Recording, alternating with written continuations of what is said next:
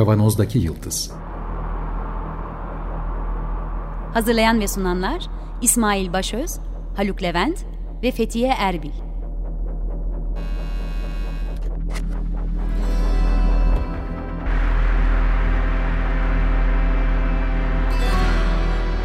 Bugünün penceresinden geleceğin ayak izleri.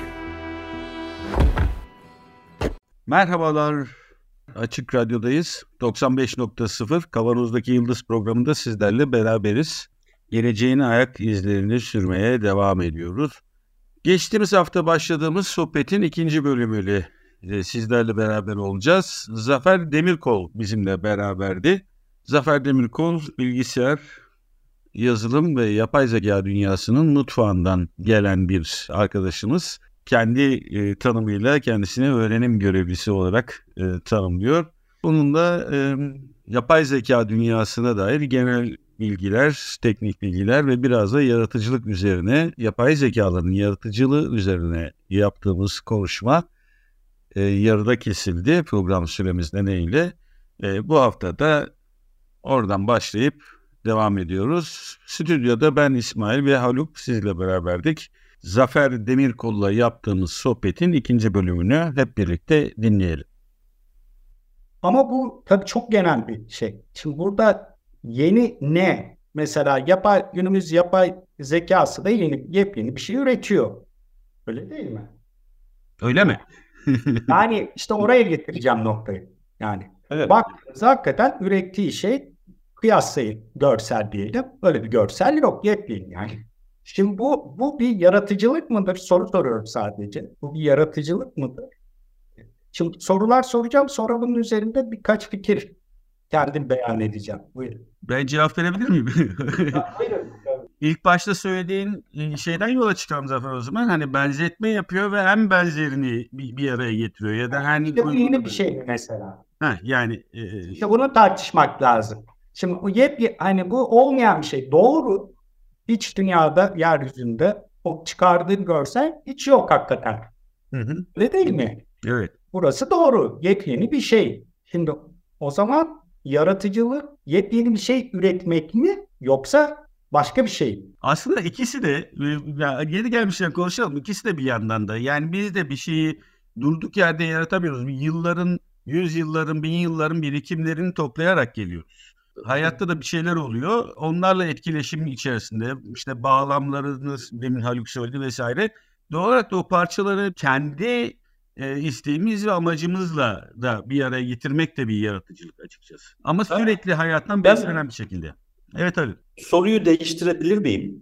Tabii. Biraz daha konuyu e, derinleştirmek için. Yepyeni bir şey üretti yapay zeka. Bu mümkün. Bunu yapıyor. Ama bir an için bu üretimi hiç insanın olmadığı, dolayısıyla toplumsallığın olmadığı bir yerde yaptığını düşünelim. Bu, bu ne anlama gelecektir? Yani yaratıcı bir faaliyet olarak değerlendirilebilir mi o zaman?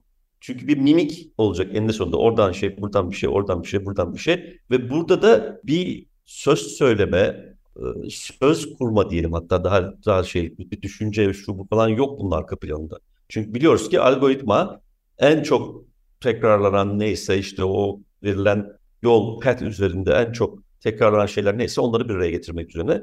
Hatta belli ölçüde de bir rastgelelik içeriyor. Ama o yapay zekanın ürettiği tırnak içinde sanat eserine bakıp onu yorumlayan yani bağlamı oluşturan İnsan topluluğu. Şimdi bir an için bu insan topluluğunu ortadan kaldıracak olursak buna yepyeni bir şey deme, yaratıcı bir ürün nitelendirmesi yapma imkanı var mı şeklinde bir soru sorayım. kullanan e, kullanım kısmını da e, bununla birleştirmek gerekli. Sanattan bahsediyorum, kullanmaktan bahsediyorum. Yok yok yani iktisadi anlamda kullanmaktan bahsetmiyorum. Yani kullanım başka kelime bulamadım. E, onun bende Evet. yaratacağı duygu da yani benimle etkileşimi de önemli. Yani şöyle biraz ben e, genişletmeye çalışayım. Yani e, ondan sonra benim de birkaç fikrim var. E, şöyle mesela ben şöyle düşünüyorum.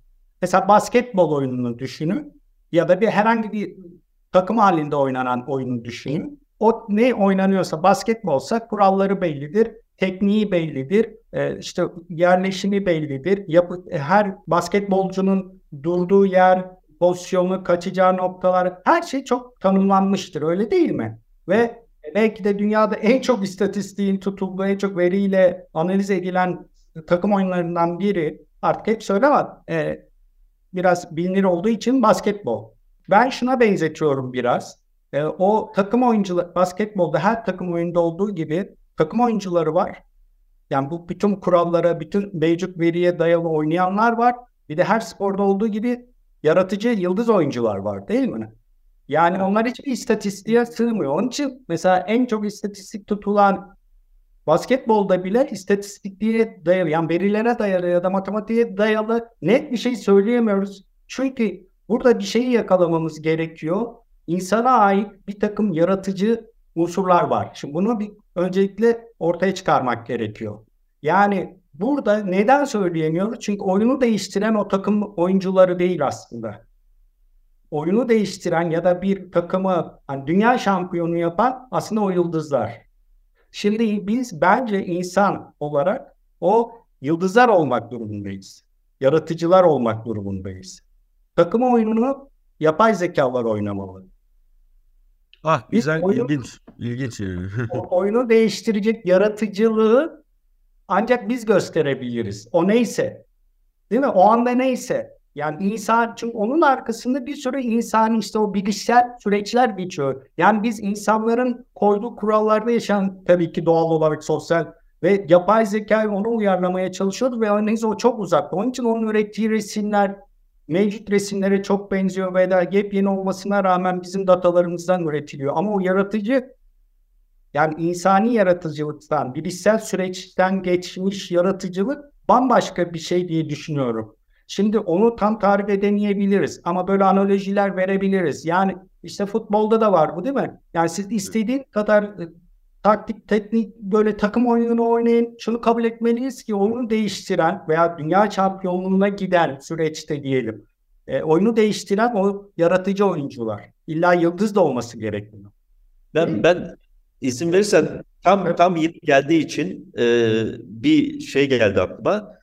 Edgar Allan Poe'nun Mor Sokağı Cinayeti adlı uzun hikayesinin girişinde e, şöyle bir karşılaştırma. Yaratıcılığın tarifi de vermeye çalışırken.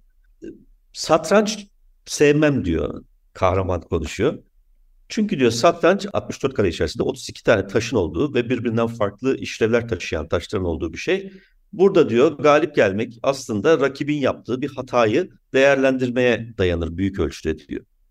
Ama diyor mesela Bugün pokerden örnek veririm. O zaman o başka bir kağıt oyundan bahsediyor ama 19. yüzyılda kalmış o. O poker de diyor biraz daha farklıdır diyor. Galip gelmek için işte rakibin e, kağıtları toplayışından tutun. O sıradaki yüzünün e, aldığı şekil, mimikler falan filan bütün bunları değerlendirerek bir şey yaparsınız. Ama yine kandırma ve bilmem neye açıktır diyor. Ama diyor en yaratıcı oyun damadır diyor. Çünkü diyor sonuçta iki iyi, iyi oyuncu varsa sonuçta 3 taşa 3 taş kalır 64 karede hepsi aynı şekilde hareket ediyordur. Dolayısıyla burada galip gelmek o ana kadar yapılmamış bir kombinasyonla ancak mümkün olabilir diyor. İşte o yaratıcılık değil. yani e... bunun yapay zeka bağlantısıyla devam edelim. Yani yaratıcılığı yapay zekada e, şey çok güzel benzetmeydi bu arada. Hani kurallar belli, bu kuralları uygulayanlar belli, takım ortada ama e, bizler yıldızlar olmalıyız. Yani gerçekten bunu e, buradaki verileri vesaireleri e, yorumlayabilen ve bununla yeni bir yol, yeni yollar açabilen diye okudum ben. Evet, şu doğru. Yani şunu demek istiyorum. Şimdi yap, günümüz yapay zekasının altyapısına bakarsa aslında demin de sanırım konuştuk ve insanların bilişsel süreçlerine ya da insansız zekaya bakarsak ikisi bambaşka bir çalışma metodolojisine sahip. Şimdi biz insanlar e, biz insanların zekası bambaşka bir şeyle çalışıyor. Hatta şöyle bilişseli biraz şöyle açacak olursak e, bilişsel süreçler dediğimizde genellikle düşünme, anlama, öğrenme, hatırlama, problem çözme, Bakın tekrar söylüyorum. Düşünme, anlama, öğrenme. Şimdi buradaki öğrenme de e, şeydeki makine öğrenimi gibi değil bizim öğrenme süreçlerimiz. Analoji yaparak birazdan belki ona da değiniriz. Bu e, yapay zeka akımları içinde sembolik yapay zeka süreçleri vardı.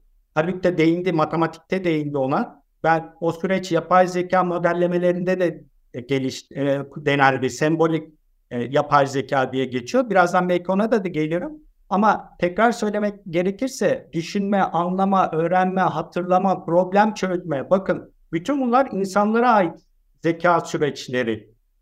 Ve günümüz yapay zekasının arkasında hiç bu süreçler yok teknik anlamda.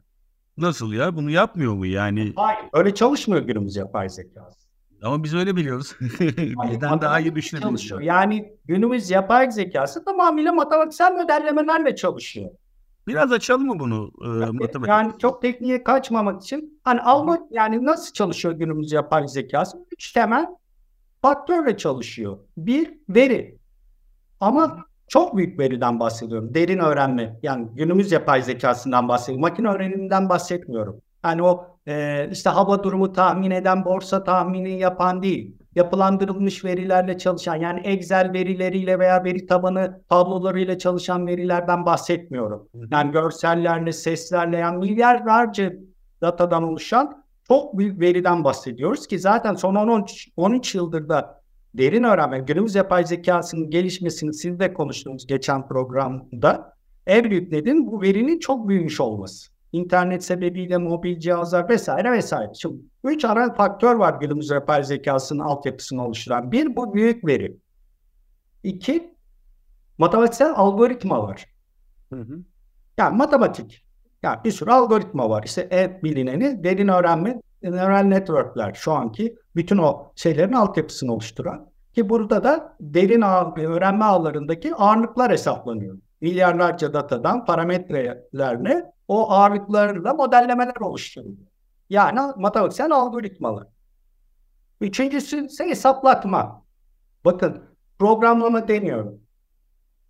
Şimdi bu da çok yanlış anlaşılıyor. Hesaplatma, computing yani klasik bir e, bilgisayar programı yazmak değil bu. Yani rule based bir sistem oluşturmak değil. Hesap, bu e, verileri bu algoritmalara göre hesaplatan programsal altyapılar. Hesaplatan. Aslında altyapısında da sonuçta toplama çıkarma yapıyor yani. Algoritmalar bu önemli olan. Bir sürü en önemli, şimdi günümüz algoritmaları tabii onların zenginleştirilmiş hali derin öğrenme algoritması hesaplatma. Yani bu süre yani bütün günümüzde her şeyin altyapısı bu tek, tekniğe dayanıyor. Şimdi bu hangisinde var bu? Ee, düşünme, anlama, öğrenme, hatırlama, problem çözme. Yok. Matematiksel ağırlık hesaplatma var. O kadar.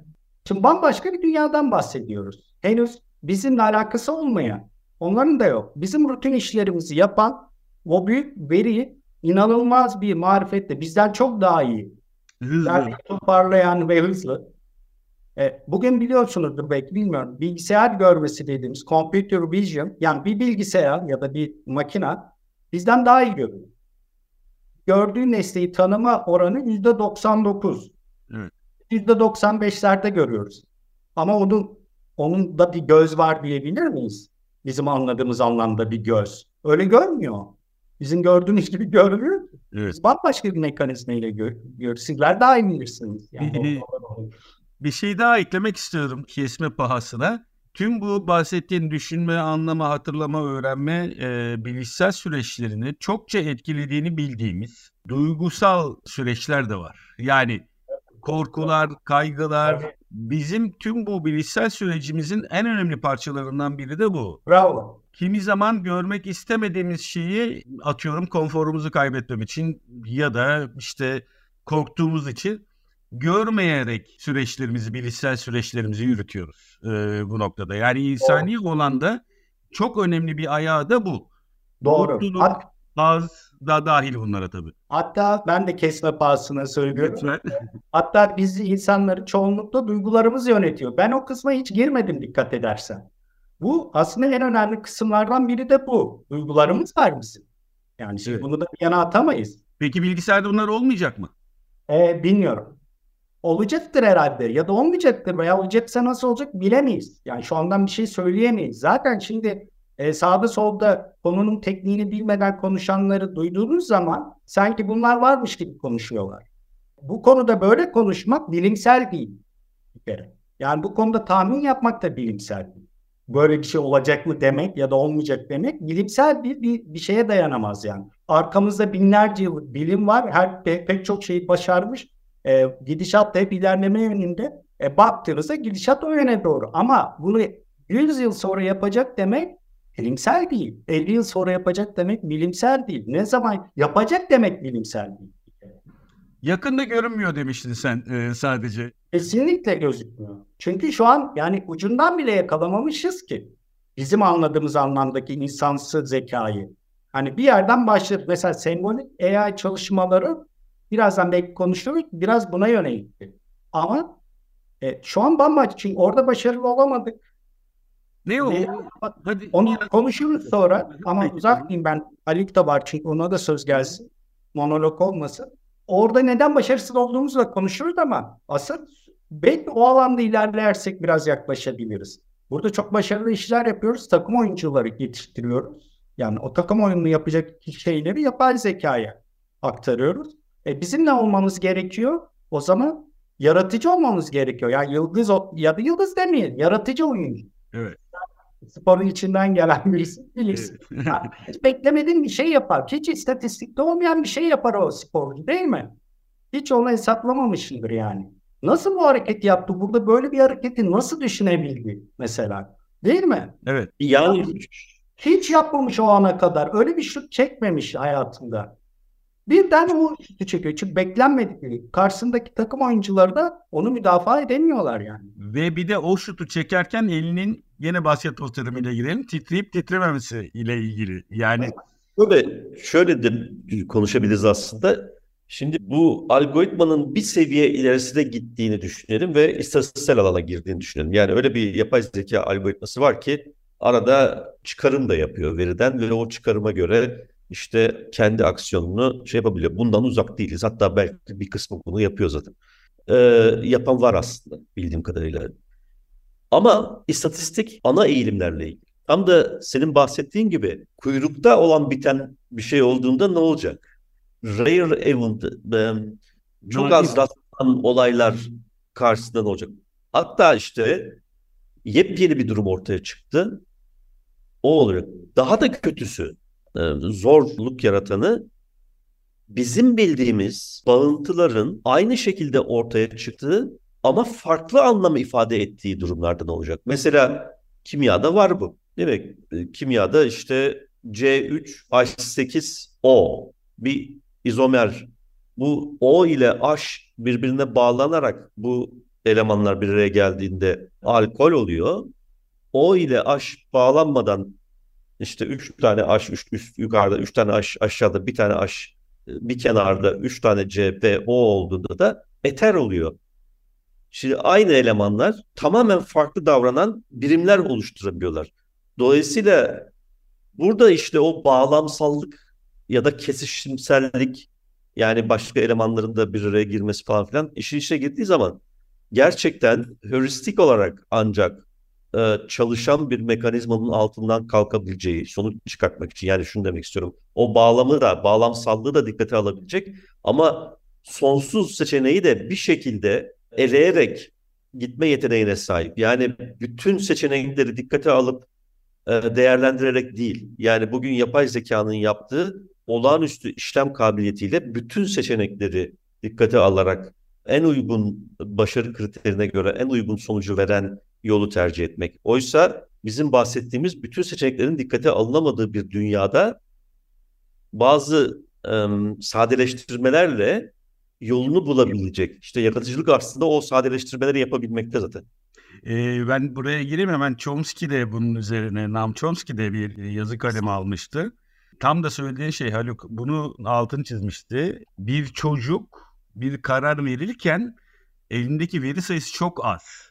Bu Evet. inanılmaz bir şey diyordu. Yani çok daha az bilgiyle kendisini hayatta tutacak kararlar verebiliyor e, diyordu. Yapay zekadan bahsederken çok büyük geri set, e, veri seti yani big datalar ve çok büyük işlemcilerle, e, çok kuvvetli işlemcilerle bunu yapıyor.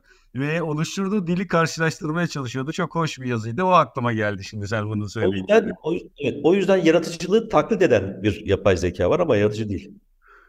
Peki Zafer, e, demin bir şey söylüyordun, biraz sonra konuşalım dedin. Bunu yapmaya çalışan girişimler başarısız oldu demiştin. Bunlar merak konusu açıkçası benim için de, e, bizim için de. Bunlardan bahsedebilir miyiz biraz? Tabii. Yani çok tekniğine gir, girmeyeceğim. Çünkü hani Tamam, e, olduğu kadar. yani basitleştirmek adına biraz hatalı yani çıkarımlar yapıyor olabilirim. Onu da hani dinleyicilerimiz de lütfen baştan kabul etsinler. Çünkü basitleştirmek adına yapacağım bunları. Sıkmamak adına. Tamam. Ee, Şimdi aslında tarihine baktığımızda, yapay zekanın tarihine baktığımızda yani ilk çıkış noktası insansı yapay zekayı oluşturmak. Yani bütün işte Alan Turing'i makineler insan gibi düşünebilir mi sorusu başlangıç kabul ediliyor ama ondan önce de bir takım e, e, aslında bütün amaç çıkış noktası insansı yapay zekayı e, taklit edebilmek, e, insansı zekayı taklit edebilmek. Tabii çıkış noktası bu ama ilk başta da buna yönelik çalışmalar yapılıyor ve 1900 yani bir yapay zeka süreçleri tarihte yazlar ve kışlar geçiriyor. Yani çalışmalar yapılıyor, yapılıyor, başarısız oluyor. İşte bir bir şeyden dolayı parlıyor. Ee, yani bir başarı elde ediliyor. Sonra o başarı sürekli olmuyor, ölçeklenebilir olmuyor. Sonra kışına yapay zeka kışına giriyor. Ee, sonra tekrar bir bir şey buluyorlar. Mesela IBM'in yapay zekasının satranç ustasını yenmesi gibi. Halbuki oradaki yapay zeka modellemesinin günümüz yapay zeka modellemesiyle alakası yok. Onu da konuşuruz.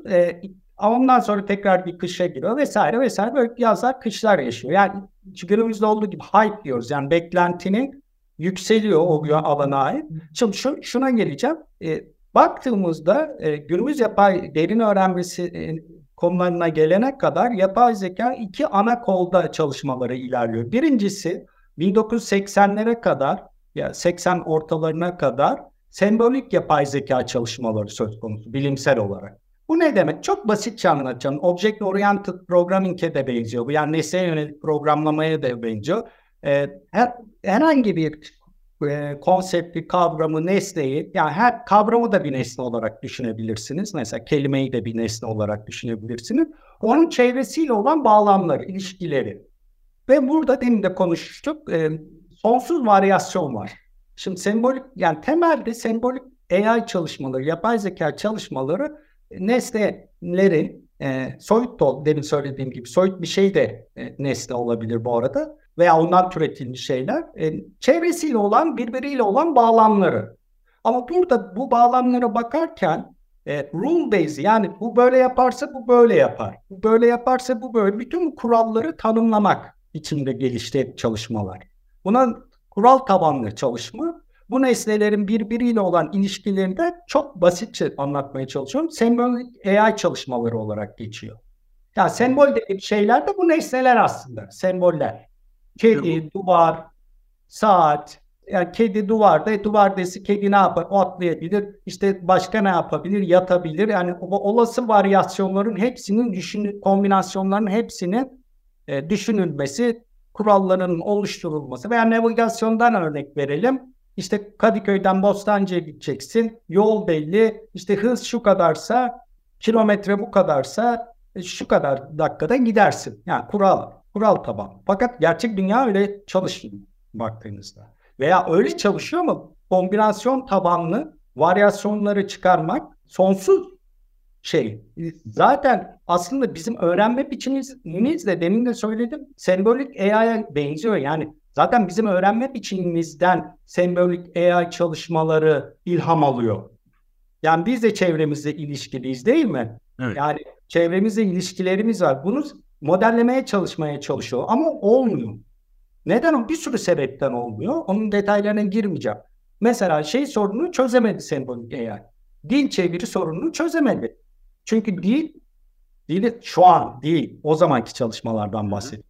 Sembolik AI çalışmaları bir dili çeviremedi. Çünkü diller kural tabanlı değil. Çeviremiyor. Yani translate yapamadı veya görsel tanıyamadı. Çünkü görseller kural tabanlı çalışmıyor. Ya da çevresindeki kombinasyonlara bakarak çalışmıyor. Ne yapıldı? Bu terk edildi. Aslında bu belki ileride tekrar gündeme gelir. İdeali bence aslında bu bizim modellememiz. Bizim demin bahsettiğim o bilişsel süreçleri de modelleyebilecek bir yapı. Hani Freud der ya hani psikoloji sonuçta ruhsal süreçler ama bunun bir biyolojik kökenini ileride bulacağız biz.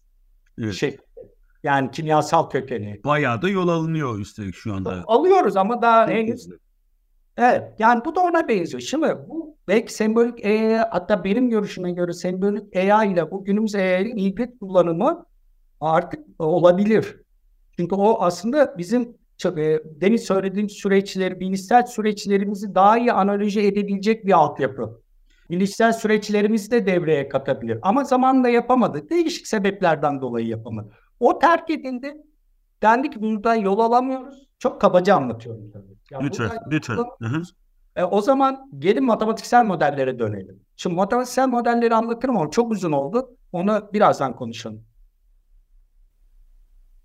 Evet, Zafer Demirkol'la yaptığımız sohbetin ikinci bölümünü de dinlemiş olduk. Sohbetimiz tamamlanmadı.